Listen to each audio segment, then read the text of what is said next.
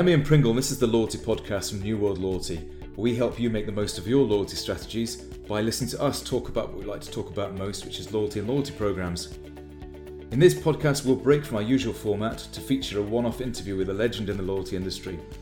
I first met my guest tonight back in my Air Miles days, where representatives from each of the Air Miles brands would meet up in Toronto to compare notes and experiences. The things that I remember most from these trips was debating the next best thing in loyalty or seen my guest tonight performing his version of the Caterpillar at the Mariah Carey gig. you might remember that so it's my pleasure tonight to welcome our guest in today's podcast is Brian Pearson, author of The Loyalty Leap and previous president of Loyalty One. Hi Brian and welcome to the podcast. Oh, thanks Ian. So happy to be here. Favorite topic. Well, you certainly look like you've got better weather than me. I understand you're in Arizona at the moment.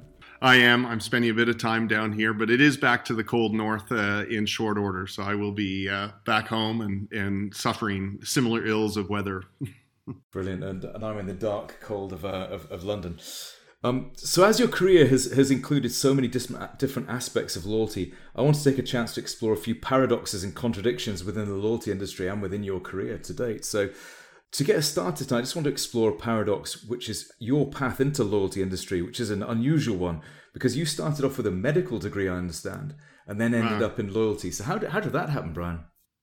Yeah, I not quite a medical degree. I effectively did the first half of medicine uh, because I did an undergraduate degree in, in, specialty in biochemistry and microbiology, and so uh, I was always entrepreneurial, running my own businesses. And while I loved science and the rigor of science, um, I really was far more interested in business as a career. Went to business school, ended up in marketing, and uh, and very quickly got to the point where I uh, I was missing something. You know, as a marketer, I was missing something, and it was that element of, of that you have in science, which is test and control. This ability to to effectively have a control group that you're not affecting a change to, and another group which you are, and then being able to quantify what the lift in performance or change in behavior or change in attitudes would be.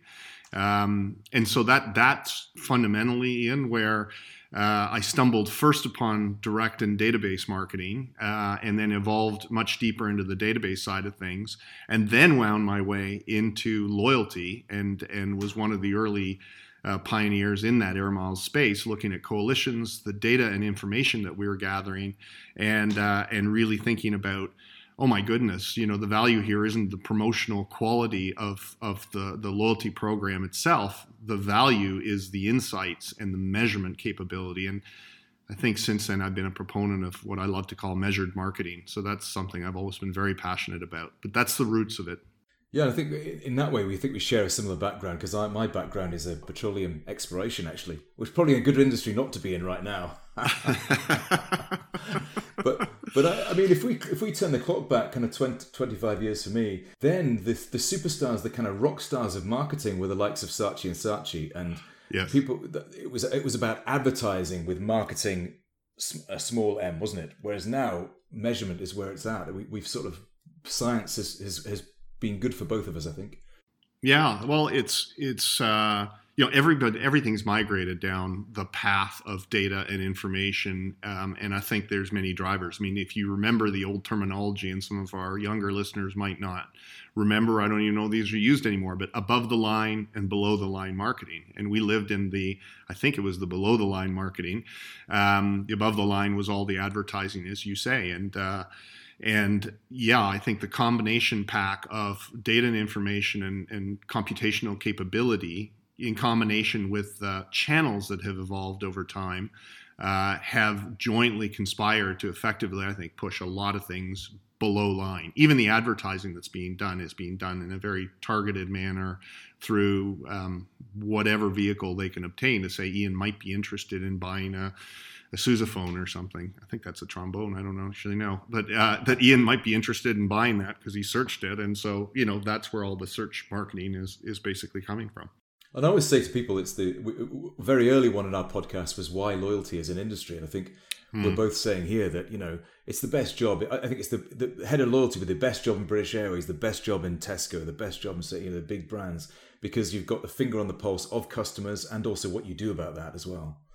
Yeah, and and I would you know have to completely agree with that statement. It's uh, Uh, I don't know today how you operate in a marketing capacity without really um, tapping into those data sources and having, you know, it'll be a little like flying an airplane at night with no instruments, in my view. Once you've once you've crossed over to the other side and been able to have that drip treatment of continual feedback on on what's happening with your customers, where they're going the key I think in there, Ian, though, is is that it does tell you what's happening, but it doesn't always tell you why they're doing it. And so there is this whole exploratory sort of research element, which still needs to be part of the equation.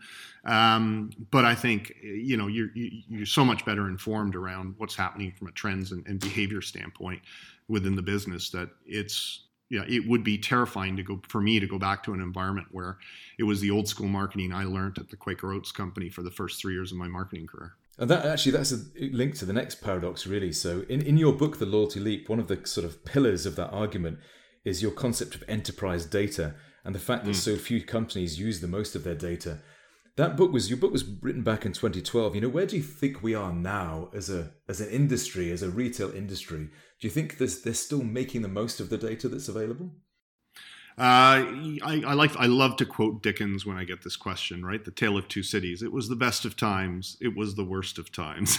I think that we still are operating a little in that construct. Um, have we migrated and have we moved towards this vision of enterprise loyalty and the idea of a single data source which really represents and gives you the critical insights you need to into customer i'd say that a lot of companies are, have moved dramatically down that that uh, curve let's say uh, and then the second piece is are they using the information to inform uh, and really to think about how they they move from just driving behavioral loyalty to driving what I called emotional loyalty in the book, um, but this sort of deeper engagement.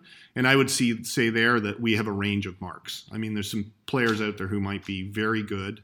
Um, and then there's a lot of players out there who are just defaulting to this is just another mass channel. I just have a little bit more information and I can measure things more effectively. But um, I'm hooked on the drug of the sales revenue increase that I see that comes through, and therefore I'm not willing to really try and build the meaningful moat, which I which I construed as sort of that relationship based um, emotional connection with the brand.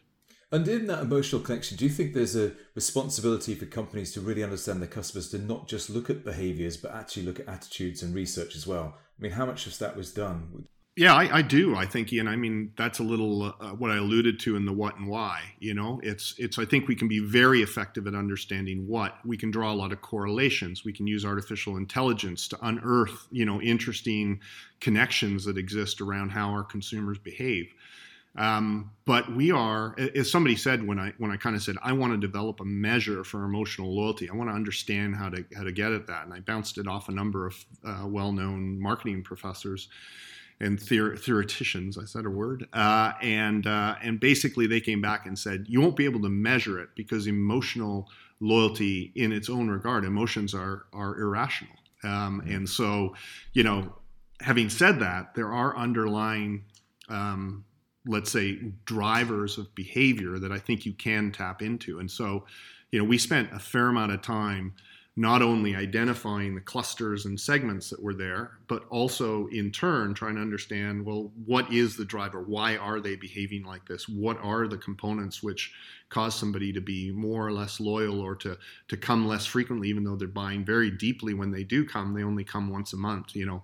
And so you, you have to get into the behavioral aspects, the, the things that are driving those behaviors underneath it so that you can then start to talk to the consumer and provide you know the right offers and the right the right communications to them to try and get them to to perform you know maybe more to what we would ideally have a, a loyal norm to be I'm, I'm definitely coming to the same place on that because it doesn't necessarily need to be points based to do that either and i think no. that's where the big change in perhaps the last 10 years has been in loyalty is a move away from just points to push the buttons to say actually if you're getting loyal loyalty from customers or if you if if your high value customers are loyal they perhaps don't need an extra reward to do it.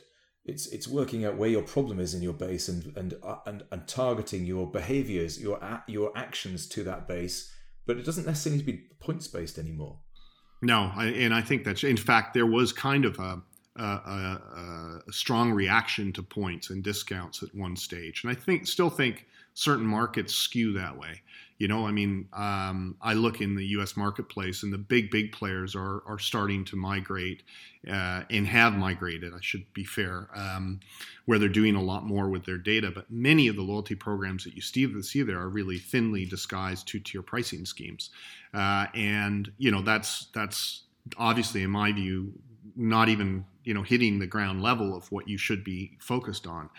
But um, I believe there was a there was a, a, reaction at one point which said, "I want to get out of points. This is a this is a drag from a balance sheet standpoint. We've got a liability we've got to fulfill on here, et cetera, et cetera, et cetera." And so one direction they went was back to the discount two tier pricing because it's in the moment. You don't have to reserve against anything. And the other one was really to begin to explore, as you say, um, some of these other things that you can do, which are more experiential or they're more recognitional or they're more, you know, they, they sort of touch on, especially for exactly the, the top tier of customers, um, you know, they touch on that relationship, emotional connection, et cetera, that, that individuals might have with a brand and, and sort of deepen those things. I, I think the, I don't know how you feel, but I do feel that the, gold standard in those areas is really in the hotel and the airline programs. Um, you know, I think they've they've uh, they've had the best opportunity to create those kinds of experiences, and it's sort of in, inherent in the brand experience.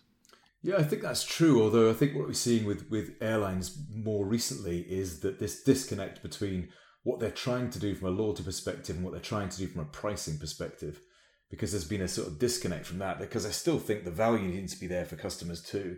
Um, and and this focus at the perhaps the front end of the plane compared to the back end of the plane, you know, I still think there's there's there's, there's a ways to go on that. Um, yep. But I think it's coming out of COVID now. I think people will want to travel, and I think it's it's it's incumbent on the on the airlines to try and get back to mass travel. And I think that mm-hmm. I think they're going to have to consider things other than the dri- the straight profit drivers, as you've said. And I think they've got all the abilities to do that. It'll be interesting to see yeah. what happens. Yeah, I think that's right. I think it's it's for me. I look at the levers in the experience, and you think you know spent a lot of time with food retail, food food retailers on a global basis, and looking at all forms of loyalty and and how they can enhance the experience, et cetera. And you know, you would make something a suggestion like, well, why didn't you man a specialized express lane or something like that? I mean, we used to talk about that early in the career, and you get this uh, swift smack on the back of the head and said, "We can't ever do that," you know. So they feel very limited by by what they can do now. As grocery morphs, as the you know the delivery side of that business, and and uh, fresh prepared, home prepared, home meal replacement sort of grows as an aspect of what they're doing um, you start to open up new experiential doors that you can probably you know start to work with a bit more from from an overall experience standpoint. So i'm excited for where um, for where they could go. Now we need to see whether there's a there's a real interest in doing that or whether they're just going to default back to you know what can i do to drive sales this week and and then the next week as opposed to who you know what does my overall customer base look like and how do i create more people who look like that top tier over time and what does it take me to get there? Yeah and i'm excited about the industry in the same way in that in that it's not just loyalty with a big l as in we need a loyalty program to do that. I think when i'm talking to clients they're much more open-minded about well what can we do? You know what mm-hmm. what what thinking if we're trying to engage customers and make them loyal, loyal buy more from us over time we've got much more tools at our discretion now. You know, mm-hmm. I mean, mm-hmm. who, who would have known that? That if you talk when we started our careers many years ago, you know, if you were going to take on Coca Cola, you'd say you wanted a product which was more volume, tastes better, and was cheaper. And yet, Red Bull is a smaller can, it's more expensive, and tastes awful. you know, and, and it's because we, we free ourselves from this uh, from this ability of saying actually, you know, we need to consider the data and the wider view of customers and what they want and what the opportunities are. And I think I think within the loyalty industry, we're there now. You've got all the tools to be able to do that. Yeah, I agree. And and again, I go back to the food retail side of things. When you think about it, is you know, how do you find share? And I think many times what's happened, and, and just generally in, in industry in general, I think you can draw the same parallel is um, you know, share was share of the grocery um, segment. And so then you very narrowly defined your competitor set as effectively, you know that grocer and that grocer and that grocer. And so there's four of us in the marketplace competing for market share. Well that's a very narrow view. And i think what if anything also again through covid uh, has accelerated it has to be this view of uh, you need to really think about this as share of stomach because now it's you know you're not you're in the food retail business but at the end of the day you're really in the in the you know satiety uh, satiation business if you want which is um, which is could be fulfilled by an uber eats or or uh, uh, or you know deliveroo bringing something to your door or it could be the grocer who has a home meal replacement, or could be uh, going out to a restaurant. And uh, and I think that that if you broaden the spectrum of who your competitive set is, I think it opens up the creative juices on. Oh, wait a second, then how do I how do I compete, and and where is that really coming from? And I think your Red Bull, Coca Cola is a is a is a category scale example of you know of a much bigger issue that that many retailers today are facing, um, and they need to think about these new avenues. No, perfect. And then the last one I want to talk about was in in Loyalty One. You've got uh, a great mix of, of, of loyalty capabilities in there. Um, some of which are long term businesses like um, Air Miles, where the, the people would join that coalition with a long term view in mind. But equally, mm-hmm. you've got things like BrandLoyalty from the Netherlands, where they're about more short-term tactical but loyalty activities, but over a over a shorter period to get a quicker a quicker result. And having talked to someone like Steve Hoban, who I'm sure you know Steve from South Africa and Pick and Pay, mm-hmm. um, he's now back in the UK, but um, you know he was saying that both were successful, both had their right time, and and and he he he loved what they did with um, BrandLoyalty over time. So how do you see the the dynamic of long term loyalty compared to short term tactical activities because they're peas in the same. You know how how does it work? Yeah, I, I think that uh, I like to think of them as a as a parfait glass. It's sort of a mix and match piece, right? And so, the in my view, long term loyalty is um, it's sort of the table stakes in some ways. You need to have a, a means that connects with customers, that you're going to uh, create um, a platform for dialogue, that you're in a you're in an opportunity set where you can you can uh, literally um, you can literally track their behavior. And it's sort of this license to say, Ian, if you sign up to my program, you agree to let me track and, and observe what you're doing.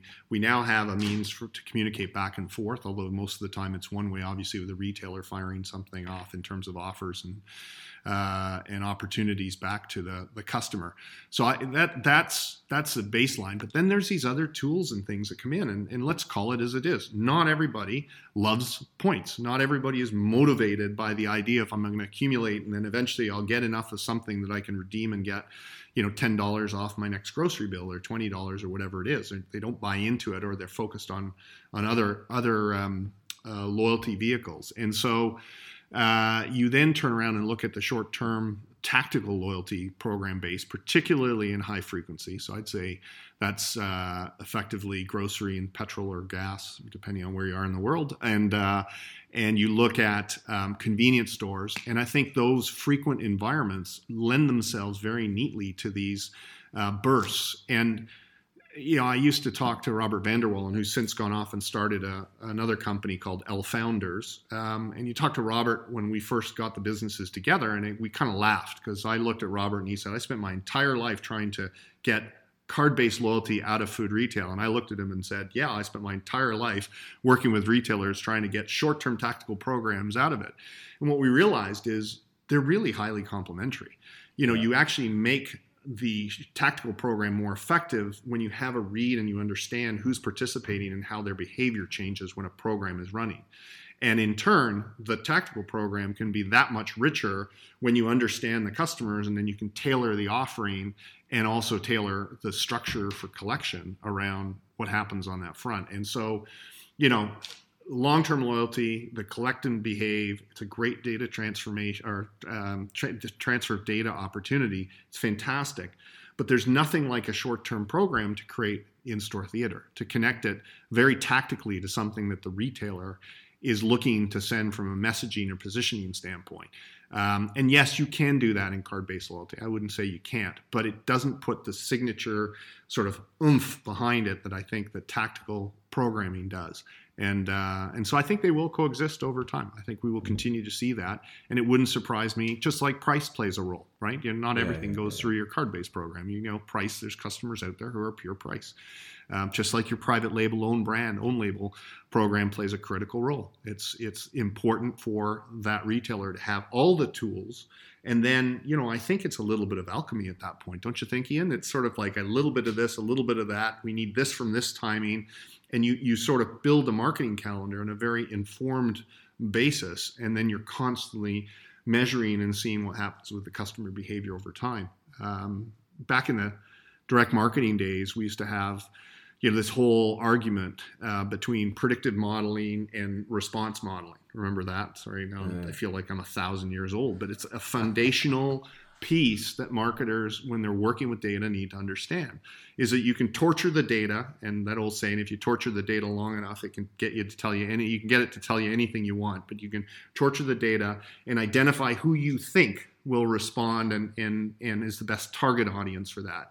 And AI has taken us way down that that spectrum. And the flip side is you can actually run a little test and you basically say, I think, and use your intuition and you put something in market to a, to a broad swath of customers, and then you see who actually takes it up. And then you model the respondents and say, well, why did these people, why were these the, the people who really took it on in the greatest way?